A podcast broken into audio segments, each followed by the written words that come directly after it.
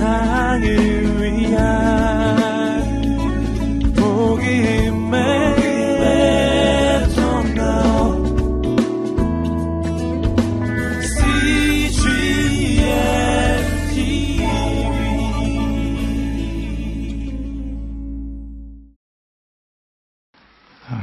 벌써 12월입니다. 어, 2013년 어, 시작한 게 어제 같은데, 아, 지난 특세가 얼마 지나지 않은 것 같은데, 또 특세를 해야 합니다. 아, 시작이 중요합니다. 시작이 반인 것처럼, 시작이 절반인 것처럼, 아, 시작이 중요하지만, 그러나 시작보다 사실 중요한 것은 마무리가 중요합니다. 마무리를 잘하는 것이 굉장히 중요해요. 시작은 잘했지만 마무리를 짓지 못해서 삶에 열매가 없고 허망한 삶을 사는 사람들이 많습니다.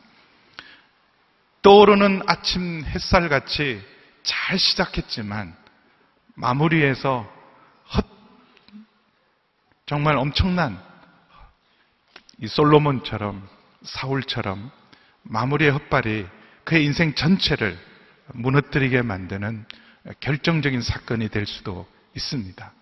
그래서 언제나 보면 사람들 중에 시작은 잘해요. 일을 벌리기는 잘하는데 마무리가 안 되는 사람들이 참 많습니다. 시작은 해놓고 마무리는 딴 사람이 뒷감당하게 만드는 사람들이 많, 많습니다. 여러분 그것도 기도하셔야 돼요. 특별히 여러분 자녀들이 여러분의 삶을 보면서 난 뭔가 마무리가 안 된다. 12월 달 되면 뭔가 올해 초에 잔뜩 시작하고 벌려놓은 건 많은데 마무리가 제대로 된 게 아무것도 없다. 그러면 앞으로도 그럴 가능성이 많습니다. 중요한 인생에 여러분 마무리가 못할 수도 많습니다. 여러분 자녀들도 지켜보셔야 돼요. 쟤는 시작은 열심히 하는데 제대로 마무리 짓는 것이 없으면 여러분이 허망하게 살고 열매 없이 살기가 쉽습니다. 오늘 사무엘 하 마지막 24장은 다윗의 인생의 마무리입니다. 아, 그 다음에 열왕기상에도 다윗의 죽음이 나오지만 솔로몬 시대로 이어집니다. 아, 다윗의 삶이 정말 아, 파란만장한 생애를 보냈어요. 10대 때부터 하나님께서 왕으로 기름 부으셔서 골리앗과 싸워서 위대한 승리를 이루기도 하고 어, 그러나 사울에게 쫓겨서 사망의 엄침한 골짜기를 지나기도 했습니다. 그럼에도 불구하고 그의 인생에 정말 내 잔이 넘칩니다. 감당할 수 없는 은혜 앞에서 감사하는 그 순간 또 보기 좋게 바세바 사건으로 무너지기도 했습니다. 다윗의 인생 후반부에 몰아닥친 그의 가정과 자녀들로 말미암은 인생의 폭풍우는 정말 감당하기 어려운 인생의 고통이었습니다. 자식이 내 목에 칼을 들이댄다. 아, 여러분 그런 일을 누가 감당하겠습니까? 다윗은 인생 말년에 자식이 자기 목에 칼을 들이대고 죽이려는 그런 어마어마한 압살롬의 반역, 자녀들의 반역을 겪어냅니다. 그런데도 놀랍게도 바울은 다윗은 그 모든 시련을 극복하고 그리고 아름다운 마무리를 잘 하고 있어요. 21장, 22장, 23장 보면 다윗은 노래합니다. 다윗은 찬양합니다. 하나님께서 베푸신 놀라운 은혜에 대해서 그는 이렇게 찬양하고 고백합니다. 나의 힘이 되신 여호와여, 내가 주님을 사랑합니다. 그리고 마지막에 그의 모든 주변에 있는 대적들, 골리앗과 같은 가장 막강한 세력들도 다 물리치고 견고하고 튼튼한 나라를 세우는 걸로 아름답게 마무리 짓고 있어요. 근데 마무리가 잘 될 쯤에 마무리할 이제는 거의 마침표를 찍어야 될 즈음에 대형 악재가 발생한 거예요. 마지막 순간에 이제는 정말 꼬린 지점을 얼마 남지 않고 대형 악재가 발생했습니다. 그래서 그 일에 대해서 하나님께서 진노하십니다. 24장 1절을 보시겠습니다. 24장 1절 함께 보시겠습니다. 같이 읽습니다. 시작. 다시 이스라엘에게 진노하시게 됐습니다. 그래서 그들을 치시려고 다윗을 부축히셔서 이스라엘과 유다의 인구를 조사하게 했습니다. 아, 악재 중의 악재인데 이건 하나님께서 직접 자기 백성을 공격하는 엄청난 일이 발생한 거예요. 하나님께서 자기 백성을 공격하는 일은 좀처럼 없습니다. 언제나 하나님은 은혜와 자비의 하나님이고 구원의 하나님이세요. 모든 원수와 대적으로부터 자기 백성을 신실하게 보호하시는 하나님이십니다. 근데 하나님께서 자기 백성을 공격하고 칠 때는 자기 백성들, 하나님의 백성들 안에 엄청난 죄가 있을 때 하나님께서 그 백성을 직접 공격하시고 직접 손을 보십니다. 근데 다윗의 시대의 마지막에 하나님께서 자기 백성을 직접 손보는 일이 생기신 거예요. 아, 이렇게 하나님께서 직접 손보시고 자기 백성을 공격하는 것은요, 대부분 하나님과의 기본적인 가장 기초적인 언약 관계를 깨뜨리려고 할 때, 우상을 숭배하는 일이든지 아니면 급속한 타락이 있을 때 그 백성을 하나님께서 반드시 징계하시고 손보십니다. 네, 다윗 시대 말년에 누가 봐도 다윗 시대는 위대한 시대였어요. 누가 봐도 모든 사람들이 부러워할 만한 다윗과 다윗의 왕조는 모든 사람이 부러워할 만한 성공 시대를 이루는 것 같았지만 그러나 사람이 보기에는 보지 못한 걸 하나님이 보셨어요. 다윗 왕국의 마지막에 하나님이 진노할 만한 죄가 있었습니다. 근데 그 죄는 구체적으로 나와 있지 않지만 오늘 오늘 읽었던 24장의 내용의 핵심은 인구조사예요. 인구조사. 오늘 여러 가지 프로그램도 많고 순서가 많아서 다 설명하기 어렵지만 핵심은 인구조사와 관계되어 있습니다. 이 인구조사를 마치 하나님이 부추켜서 다윗을 부추켜서 한 것 같지만 그러나 이 인구조사를 하나님이 하게 하신 동기는 이스라엘 백성 안에 하나님을 신뢰하지 않고 다윗을 오히려 하나님보다 더 믿고 자신의 군사력을 하나님보다 더 신뢰했던 하나님이 가장 싫어하는 것이 바로 이거예요. 그래서 예레미야를 통해서 이스라엘 백성들을 심판할 때 예레미야 때는 이스라엘이 망합니다. 완전히 망해요. 그냥 징계를 할 정도가 아니라 완전히 예루살렘도 예루살렘 성전도 다 파괴시킵니다. 근데 도대체 무슨 죄 때문에 하나님께서 그 예레미야 시대의 이스라엘을 심판하셨는가? 우리 예레미야 2장 13절을 보시겠습니다. 자막을 통해서 예레미야 2장 13절 함께 읽겠습니다. 시작. 내 백성이 두 가지 악을 저질렀다. 생명수의 원천인 나를 버리고 스스로 물 저장소를 파서 만들었다. 그러나 그것은 물을 담지 못하는 깨진 물 저장소였다. 생명의 근원 대신 하나님을 버리고 그것도 깨어진 항아리, 깨어진 둑인 사람과 세상을 의지하는 것에 대한 하나님의 심판입니다. 더 구체적으로는 예레미야 17장 5절에서 8절을 보겠습니다. 예레미야 17장 5절에서 8절 함께 읽습니다. 시작. 여호와께서 이렇게 말씀하셨다. 사람을 의지하고 육체를 그의 힘으로 삼는 그래서 그 마음에 여호와를 떠나는 사람은 저주를 받는다. 그는 사막의 등불과 같아서 좋은 일이 생겨도 보지 못하고 광야의 메마른 땅에서 아무도 살지 않는 소금 땅에서 살게 될 것이다. 그러나 여호와를 의지하고 그래서 그의 신뢰가 여호와께 있는 사람은 복을 받을 것이다. 그는 물가에 심어서 시냇가에 뿌리를 내는 나무 같을 것이다. 더위가 닥쳐와도 두려워하지 않으며 그 잎이 항상 푸를 것이다. 아멘. 음, 하나님께서 가장 심각하게 아, 보시는 제가 하나님을 의지하지 않고 사람을 의지하는 겁니다. 어쩌면 이때쯤은 다윗이 우상이 되었을 거예요. 백성들은 하나님보다 다윗을 더 믿었을 겁니다. 하나님이 하신 일이라기보다는 다윗의 위대함에 사람들이 마음이 빼앗겼어요. 다윗이니까 했지. 다윗이 아니면 누가 했을까? 그리고 엄청난 국, 가의그 부요함, 그리고 군사력들.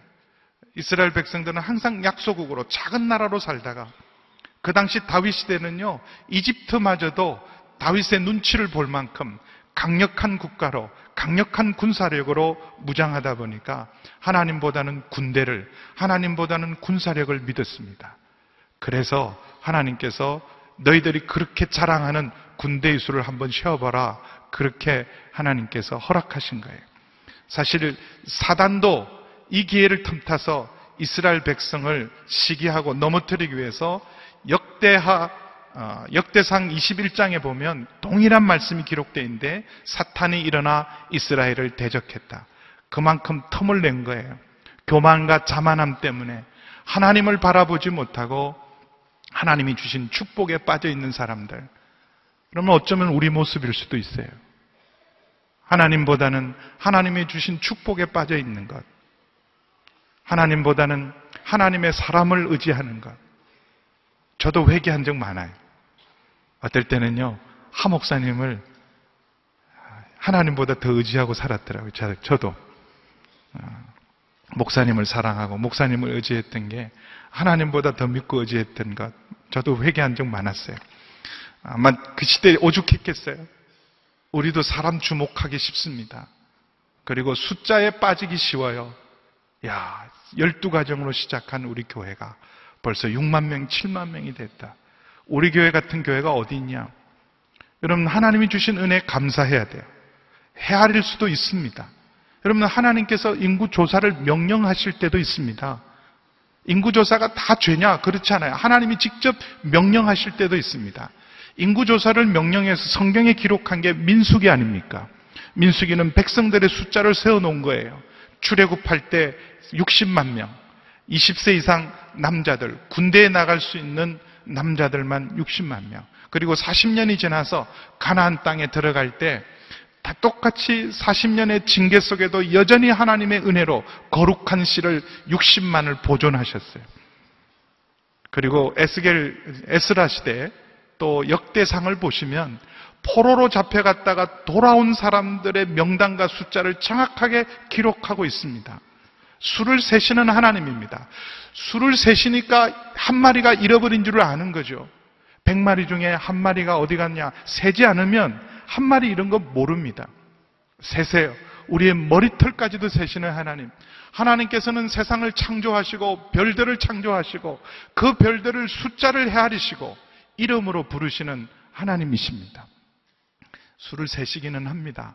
그러나 여러분 사람들이 셀 때 다윗이 인구를 조사하라 그럴 때 아, 하나님께서 베푸신 은혜가 얼마나 놀라운가. 우리는 지극히 미약했었는데 지극히 작은 나라였는데 이렇게 하나님이 놀라운 은혜를 주셨다 감사하기 위해서 쉬운 게 아니에요. 하나님의 그 신실하심에 감사하기 위해서 헤아린 게 아니에요. 오히려 우리가 지금 가지고 있는 우리의 국력, 우리의 군사력이 얼마나 대단한가. 하나님보다는 국력에, 군사력의 마음에 빠져 있어서 사단에게도 틈을 내고 하나님께서도 진노하게 만들었습니다. 사실은 이때라도 중심을 잡아줘야 될 사람은 다윗이에요. 이스라엘 백성들이 다윗을 하나님보다 더 의지하고 자신들이 가지고 있는 군사력을 하나님보다 더 의지할 때라도 다윗만이 그 중심을 잡아줬어야 합니다. 이전에 골리앗 앞에 나갔을 때 다윗은요. 너는 칼과 창과 단창으로 나오지만 나는 만군의 주 여호와 이름으로 오직 하나님만을 의지하고 나갔던 사람입니다. 그리고 22장 사무엘하 22장의 바로 앞장에 나의 힘이 되신 여호와여 나의 힘이 되신 여호와여 하나님만이 나의 힘이시고 도움이시고 산성이시고 구원이시고 방패이시며 피할 바이십니다. 이 모든 승리는 하나님께서 내 손을 붙드시고 전쟁을 가르치시고 싸울 힘을 주셔서 이뤄낸 승리입니다. 그렇게 감사했던 사람입니다. 그럼 그렇게 감사하고도 넘어질 수 있어요. 언제나 그래서 성공의 덫이 있습니다. 성공의 덫. 성공의 독소가 있어요. 독이 있어요. 자만하게 되고 교만하게 됩니다. 그리고 언제나 성공한 사람들의 위험은 뭐냐 하면 내가 하는 일이 잘못될 리 없다는 이상한 확신을 가지고 돼요. 내가 결정하고 내가 생각하고 내가 판단한 것은 잘못될 리 없다. 왜냐하면 지금까지 늘 잘해왔고 늘 성공해왔지 않느냐. 그래서 주위 사람의 충고도 조언도 직언도 듣지 않습니다. 인구 조사를 하라 이런 유혹이 왔을 때 다윗이 그 유혹에 넘어갔어요. 근데 그걸 이상하게 생각한 사람은 요압 장군입니다. 요압과 군사령관이 한결같이 반대했어요. 이거 하시면 안 됩니다. 이거 하시면 안 됩니다. 때로는 대통령이 결, 정을 잘못했을 때 그걸 국방장관이 군사령관들이 아, 그건 그렇게 결정하면 안 되는 일입니다. 그렇게 직언도 하고 조언을 하면 대부분요, 그 직언과 조언을 잘 받아들입니다. 다윗은 누구보다도 경청하는 지도자였어요. 누구의 말도 경청하고, 여러분, 원수의 말도 경청하고, 자기를 저주하는 사람의 말도 경청했던 사람이에요. 압살롬에 쫓겨서 도망갈 때 시므이가 저주합니다. 시므이가 저주할 때 다윗은요 그것을 시므이의 저주와 욕 저렇게 악한 놈이 있나? 내가 얼마나 은혜를 베푸는데 다른 사람은 몰라도 죽어야 될 사람을 살려놓았고 죽어야 될 사람을 편안하게 대접해 줬더니 이제 와서 뒤에서 나를 뒤통수를 치는구나. 아무리 힘들고 바빠도 저놈은 손봐주고 가야 돼. 그럴 수 있는 상황에서도요. 하나님이 저를 통해 말씀하신다. 원수의 목소리를 통해서도 하나님의 음성을 드러냈던 경청의 사람이 다윗입니다. 근데요. 경건한 사람도 아주 영적인 사람도 이상하게 고집 부릴 때 있어요. 그게 시험이죠. 그래서 전혀 요압의 말도 사령관의 말도 듣지 않습니다. 여러분이 아시는 것처럼 요압이란 사람은 그렇게 신실하거나 아주 영적으로 깨어있는 사람이 아니에요. 근데 그 요압이 보았을 때도 이건 잘못된 일입니다. 인구조사를 하면 안 됩니다. 왜냐하면 이건 하나님의 주권을 침해하는 일이에요. 하나님께서 통치하는 신정국가인 이 이스라엘 땅에서는 그 인구를 조사하는 일은 하나님의 권한을 침해하는 일이고 무엇보다도 하나님보다 군사력을 의지하게 만들고 우리 백성들조차도 하나님보다 군사력을 의지하게 만드는 잘못된 일입니다. 아무리 직언을 하고 충고를 해도 다윗이 듣지 않습니다. 내가 하라 그러면 해. 그렇게 해서 무리하게 인구조사를 약 10개월 동안 9년 9개월 20일 동안 시계 반바퀴 방향으로 돌아요. 예루살렘에서부터 시계 반대 방향으로 전국을 저 꼭대기 단에서 마지막 가장 남쪽인 부엘세바까지 인구 조사를 다 했습니다. 놀라운 보고가 들어왔어요. 북쪽에 있는 열지파의 군대수, 모을 수 있는 군대수만 80만이에요. 그리고 남쪽 유다만 해도 50만입니다. 역대기 병행해서 역대, 역대기를 보시면 군사 숫자는 훨씬 많아요. 북쪽만 110만 명, 남쪽 유다만 47만 명. 그것도 요압이요. 이게 잘못된 일이기 때문에 레위 사람과 베냐민 사람의 숫자를 빼고도 이런 엄청난 군대를 가졌어요. 130만, 약 150만이 넘는 어마어마한 군대를 가졌습니다. 모세가 이끌어 나올 때 60만인데 꼭 두 배가 되었어요. 다윗 시대는요, 그만큼 국력과 군사력이 두 배가 된 겁니다. 지금도요, 100만 대군을 갖고 있는 군대를 갖고 있는 나라는 다섯 손가락도 안 됩니다. 근데 그 당시 다윗의 시대에 130만, 150만에 육박하는 어마어마한 군사력을 자랑하게 되었어요. 여러분, 이런 보고를 들었을 때 내가 듣고 싶었던 보고일 거 아니에요? 야, 우리 군대가, 우리 군사력이, 우리 국력이 이렇게 자랐구나. 다윗이 첫 왕이 되었을 때는 질이 멸렬했습니다. 다윗이 첫 왕이 됐을 때는 사울 왕이 전사를 하고 이스라엘의 모든 용사, 용사들이 다 쓰러져 갔어요. 그렇게 블레셋에서 마음껏 유린당했던 지극히 약하고 작았던 나라가 다윗의 통치 기간 동안에 이렇게 엄청난 국력과 군사력을 자랑했으니까 얼마나 큰 자부심이 됐겠어요. 근데요, 10절 읽어보세요. 10절. 같이 읽습니다. 같이 읽습니다. 시작. 다윗은 인구를 조사한 후에 자책감에 시달렸습니다. 그래서 그는 여호와께 기도했습니다. 제가 이런 짓을 하다니 죽을 죄를 지었습니다. 여호와여 이제 제가 간구하니 주의 종의 죄를 용서해 주십시오. 제가 정말 어리석은 짓을 저질렀습니다. 제가 죽을 죄를 지었습니다. 제가 정말 어리석은 짓을 했습니다. 이것도 은혜입니다. 다윗이 이 보고를 받고 자부심을 느끼고 야 대단하지 대단하지 아무리 하나님께서 하셔도 그래도 나 아니면 누가 했겠나 그렇게 자부심과 자랑을 느낄 그 순간에 그는 크게 찔림을 받았다. 여기 우리말 성경에는 잘 나오 자책감이라는 말이 나오는데 그 원래 원어로는요 공격을 받다, 습격을 받다, 양심이 크게 찔림을 받은 거예요.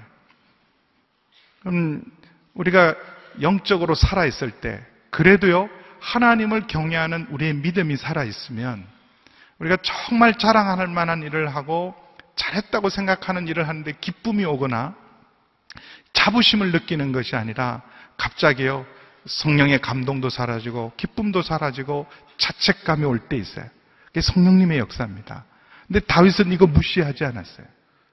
왜 이렇게 갑자기 기쁨이 사라졌을까? 왜 이렇게 하나님의 감동이 사라졌을까? 내 마음에 왜 이렇게 평안이 없을까? 그럴 때 무시하기 쉽습니다. 아, 이 좋은 일에, 뭐 좋은 일에. 그렇게 무시하면 안 돼요. 하나님께서 지금 이 사건에 대해서 얼마나 하나님께서 싫어하는 일을 했는지를 깨닫게 된 거예요. 작은 음성에도 기기는 여러분 되기를 주의 이름 축원합니다.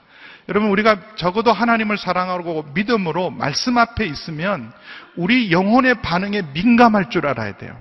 지금 말씀을 들으면서도 감각이 없을 수도 있지만 지금 말씀을 들으면서 여러분 안에 찔림이 있을 때 그거 그냥 지나치면 안 돼요.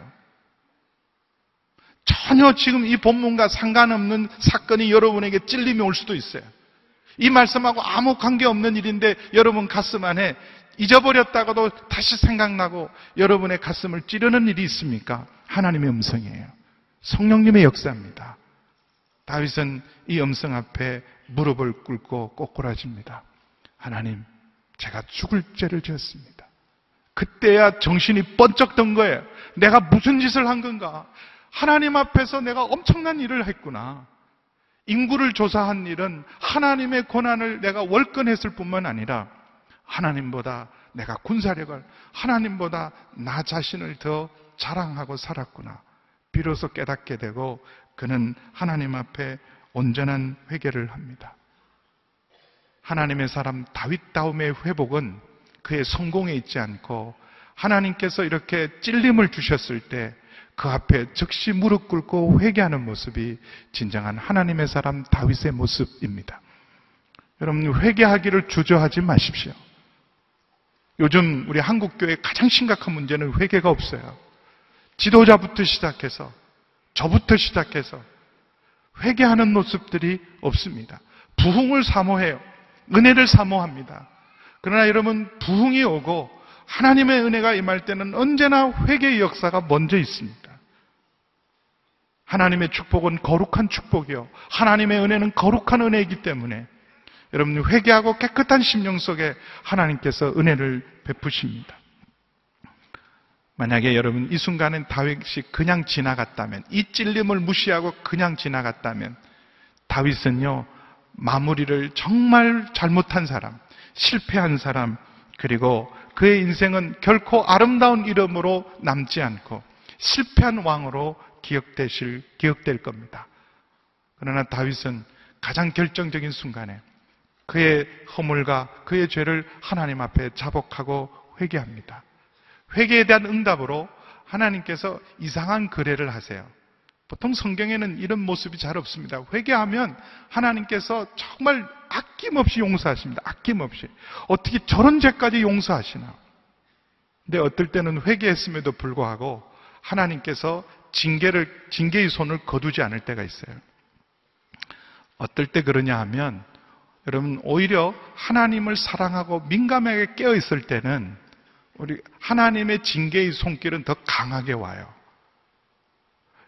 죄를 짓고 하나님 앞에 큰 허물이 있음에도 불구하고 회개도 대충 했는데 하나님 그냥 넘어가신 것은요. 그게 감사할 일이 아니에요, 사실은. 그냥 넘어가신 것은 이미 우리가 많이 병들고 하나님께서 손을 대면 완전히 우리를 심각한 중병에 걸려있기 때문에 하나님 많이 봐주는 겁니다. 하나님께서 사랑할수록 민감하게 껴있는 사람일수록 하나님께서 작은 허물도 그냥 지나치지 않습니다. 어떤 사람들은 죄를 밥 먹듯이 짓는데도 하나님 가만두시고 나는 생각만 해도 다루십니까? 그럼 그게 감사한 거예요. 그게 감사한 거예요. 생각만 해도 다루시는 하나님의 손길에 감사하셔야 돼요. 그럼 그 벌을 세 가지 조건을 걸어서 하나님께서 세 가지 중에 택하라 그러셔요. 우리도 때로는 자녀들한테 자녀가 잘못했을 때 부모가 벌을 내가 얘를 이번에는 버릇을 고쳐야 되겠다. 그래서 부모가 작심하고 주는 벌이 있지만 대부분 우리가 성숙하면 아이들에게 너 몇 대 맞을래? 그러잖아요. 네가 잘못한 건 네 죄를 네가 아니까 이번에 이 잘못에 대해서 어떻게 할 거냐? 어떻게 네가 이 잘못을 책임을 질 거냐? 자녀들에게 묻잖아요. 근데 그냥 모르고 매 맞을 수도 있습니다. 근데 이렇게 선택할 기회를 주시는 것은요. 하나님께서 우리 중심을 보고 싶은 거예요. 우리 아이들에게 네가 뭘 잘못했는지 잘 아냐? 예, 알아요. 그러면 몇 대 맞아야 되겠냐? 한 대요. 그럼 모르는 거예요, 그놈은. 너 잘못한 거 알지? 그래요. 너 얼마나 맞아야 되냐? 그러면 저는 죽어도 싸요. 그래야 되잖아요. 그 중심을 보는 거예요. 그 중심을 보고 하나님께서 원하시는 것은 단지 벌을 주는 일에 관심이 있으신 게 아닙니다. 하나님이 원하신 건 관계가 회복되는 일이에요.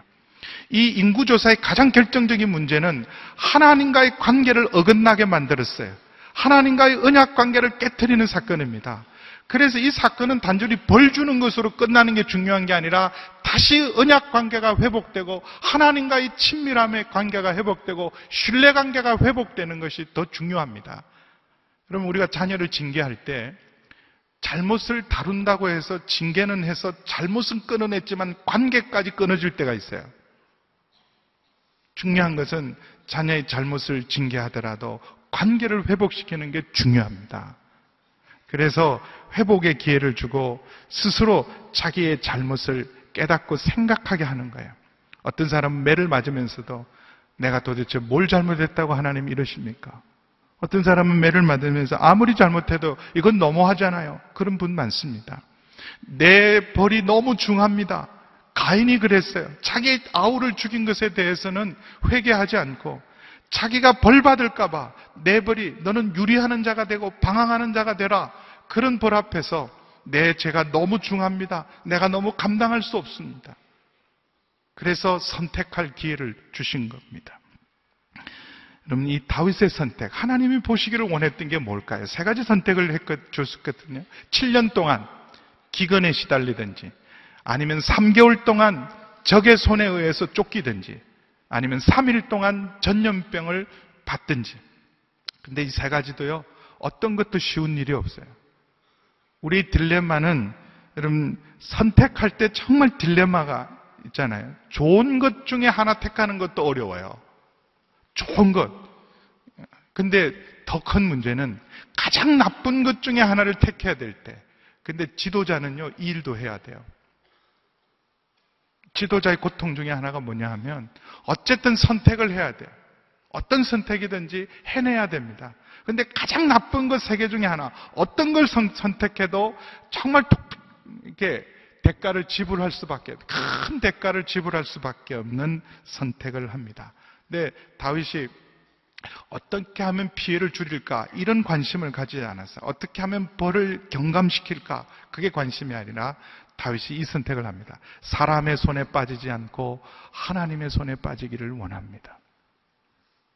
여러분, 다윗의 믿음이 징계를 받으면서 회복이 된 거예요. 복을 받아도 하나님께 복을 받고, 벌을 받아도 하나님께 벌을 받겠습니다. 하나님께 맡긴 거예요. 주신 분도 하나님이시고, 취하신 분도 하나님이십니다.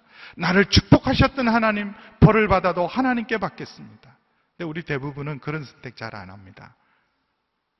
복은 하나님께 받고요. 벌은 하나님께 받는 거 쉽지 않아요. 사람의 손에 빠지면 다윗은 힘이 있잖아요. 다윗은 지금 재정도 있고 군대도 있어요. 전쟁도 감당할 수 있고 기근도 어떻게 하면 이겨낼 수 있지만 하나님이 직접 손보는 것은 그건 내가 어떻게 할 수 없잖아요. 근데 다윗이 그걸 택한 거예요. 그런 이것이 다윗의 중심이 회복된 거예요. 하나님을 향한 중심이 회복되었어요. 여러분도 하나님 앞에 그런 믿음으로 나가기를 주의 이름으로 축원합니다. 복도 하나님께 받겠습니다. 징계도 하나님의 손에 받겠습니다. 우리 자녀들도 마찬가지죠. 자녀들도 축복도 하나님의 손으로 해주고 저 아이 다루시는 것도 하나님 손으로 해주십시오. 축복은 하나님이 해주고 죄는요 제가 다룰게요. 그러지 않기를 바랍니다. 다윗의 믿음의 중심과 하나님을 향한 겸손이 회복됩니다. 그래서 하나님께서 다윗의 선택대로 징계하세요. 아니, 그렇게 선택했다고 진짜 하십니까? 진짜 하셨어요. 근데 그렇게 징계를 통해서 깨닫게 하는 게 있어요. 우리 잘 몰라요, 사실은. 내가 얼마나 잘못했는지, 죄가 얼마나 심각한지 모릅니다. 대가를 지불하기 전까지는요, 내가 얼마나 큰 죄를 지었는지, 얼마나 큰 잘못을 했는지 사람들 잘 모릅니다. 그래서 하루아침에 7만 명이 온역으로 전염병으로 단에서 부엘세바까지 죽어나갔어요. 누가 죽어나갔을까요? 저는 가장 약한 자가 죽었다고 생각하지 않습니다. 그건 천국 가서 확인해 봐야 되겠지만 그 당시 가장 강한 용사들, 가장 자랑스러운 용사들, 어쩌면 그들도 교만해서 하나님을 의지하기보다는 자신의 용명을 의지했던 가장 최정예병들 7만 명들 하나님이 데려가셨을 것입니다. 그리고 무엇보다도 그 칼끝, 심판의 칼끝이 둘째 날에는 예루살렘을 향했어요. 여러분, 예루살렘의 칼끝을 향했다는 것은 예루살렘은 하나님의 도성입니다. 하나님의 도성이 칼끝을 향했다는 것은 소돔과 고모라 성처럼 취급하겠다는 거예요. 이방 도시처럼 취급하겠다는 거예요. 여러분, 예루살렘이야말로 하나님을 높이는 도시입니다. 하나님을 경외하는 도시입니다. 예루살렘이야말로 하나님이 영광을 받을 도시에서 사람이 주인이 되고 사람이 영광을 받고 하나님의 영광을 가로챈 예루살렘에 대해서 하나님께서 심판의 칼을 빼게 하셨습니다. 여러분, 이 순간 예루살렘이 정말 세상과 사람을 자랑하는 세속 도시가 될 것인가? 오직 하나님만을 경외하고 의지하는 거룩한 도성이 될 것인가? 기로에 놓여 있는 순간. 근데 지금 이스라엘 백성의 상태라면요. 예루살렘을 없앴어야 맞습니다. 근데 놀라운 사실은 하나님께서 그 칼끝을 들어서 천사가 예루살렘을 치기 바로 직전에 그만해라. 족하다. 하나님이 뉘우치세요. 우리 성경은 돌이키다라고 되어 있지만 뉘우치시는 하나님. 나함이라는 말은요. 하나님께서 아 이제는 그만해야 되겠다는 것은 깊은 하나님 앞에 슬픔. 자기 자식을 자기 백성을 징계하고 그 마음 안에 깊은 슬픔을 가지고 멈추시는 하나님의 인자와 사랑과 자비의 손길입니다. 중지 명령을 내리세요. 근데 동시에 17절 보시면 다윗이 기도합니다. 기도가 달라졌어요. 다윗이 죽을 죄를 졌습니다. 내가 참으로 미련한 짓을 했습니다. 그렇게 회개했지만 이번에는요. 하나님, 내 양들, 내 백성들이 무슨 죄가 있습니까? 숫자로만 보던 자기 백성들이 드디어 한 생명으로, 한 영혼으로 보이기 시작한 거예요. 전 요즘에 목사가 뭐 하는 사람인가 생각을 많이 해요. 목사는 뭐 하는 사람인가? 생각을 많이 하면서 감사한 일이 너무 많고요.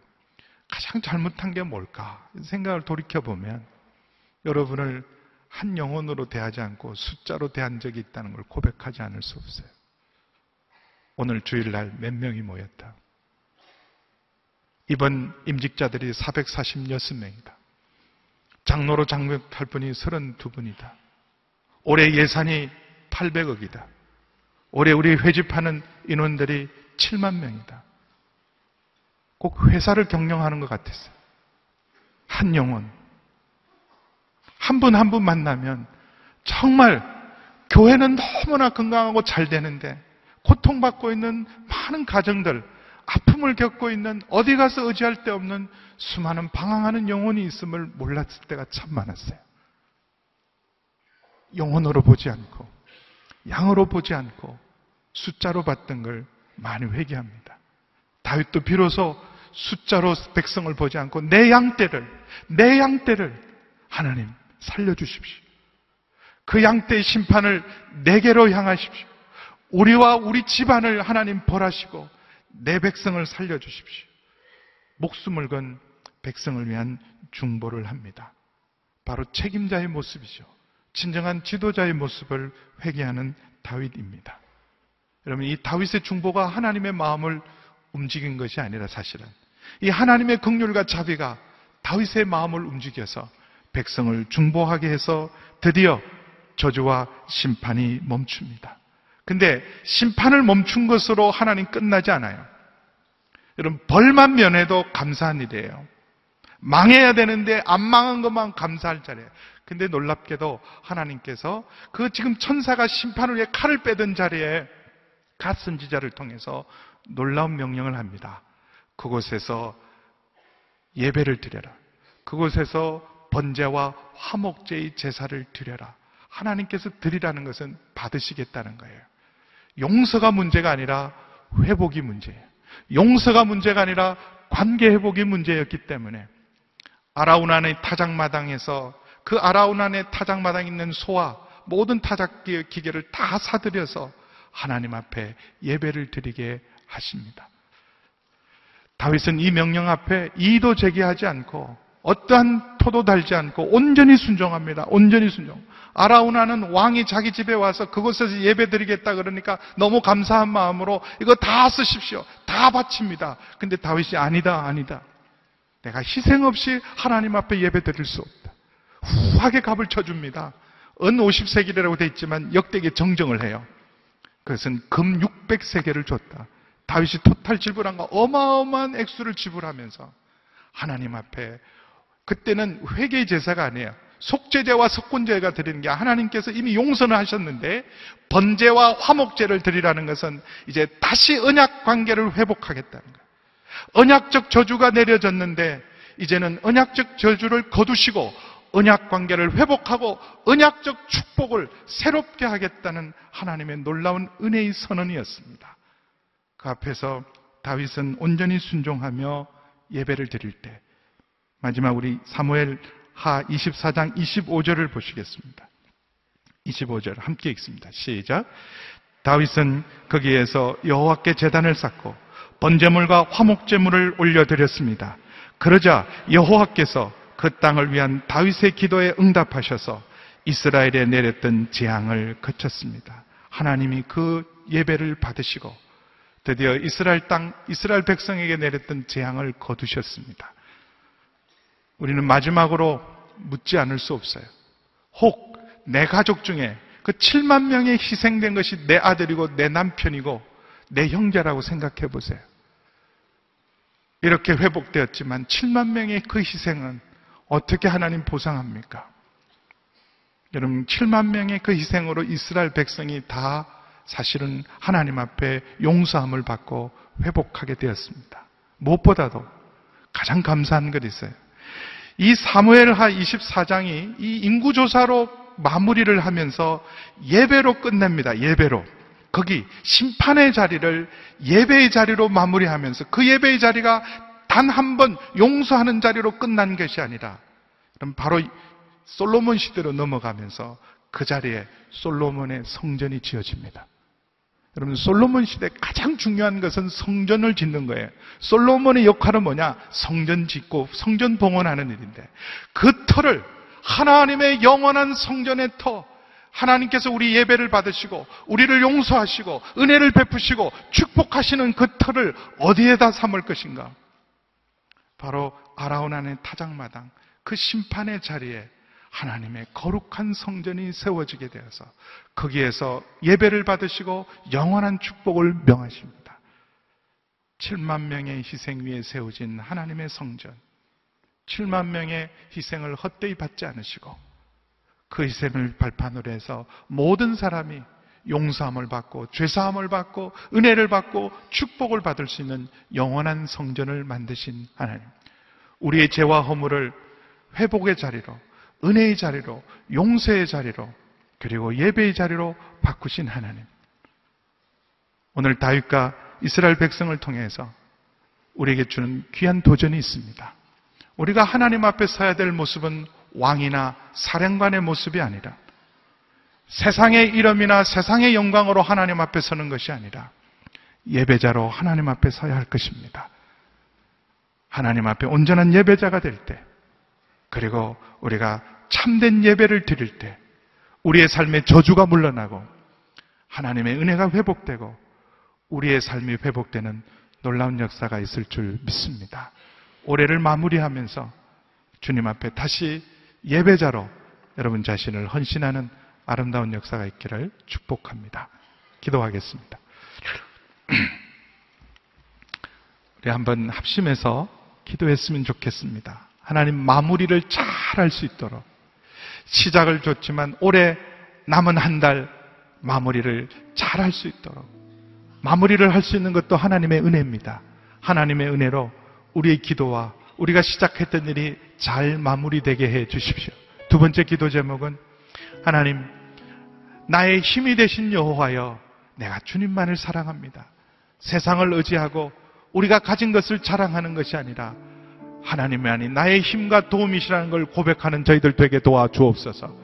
무엇보다도 하나님 앞에 우리의 성공과 자랑을 가지고 나가지 않고 오늘도 용서와 은혜가 필요한 예배자로 주 앞에 나가게 하여 주옵소서 함께 기도하시겠습니다. 아버지 하나님 주님 감사합니다. 오늘 하나님 다윗을 통하여 우리의 삶에 도전을 주시고 말씀을 주시니 감사를 드립니다. 시작한 일 잘 마무리할 수 있는 은혜를 더딥혀 주시옵소서. 아버지 하나님 늘 마무리하는 은혜가 없었습니다. 시작은 잘했지만 마무리하지 못했던 우리의 삶들 매듭을 맺게 하시고 열매를 보게 하시고 아름다운 마무리를 할 수 있도록 은총을 더딥혀 주시옵소서.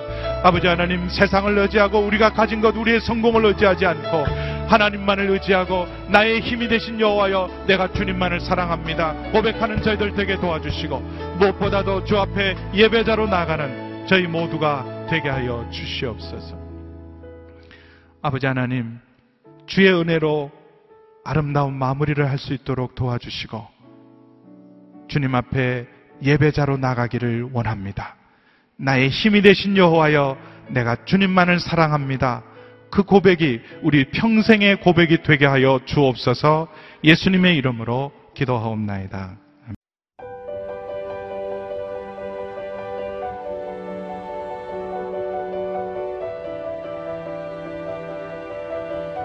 세상에는 수많은 교회들이 있지만 더 깊이 있는 말씀 강해를 찾기 위해 크기로만 교회를 선정하지 않습니다. 보다 좋은 영적 콘텐츠를 더 많이 나누기 위해 방송비를 받지 않습니다. 1년 365일 복음만 전하고 싶어서 우리는 광고를 하지 않습니다. 온누리의 복음을 땅끝까지 CGN TV와 함께 땅끝 성교사가 되주세요.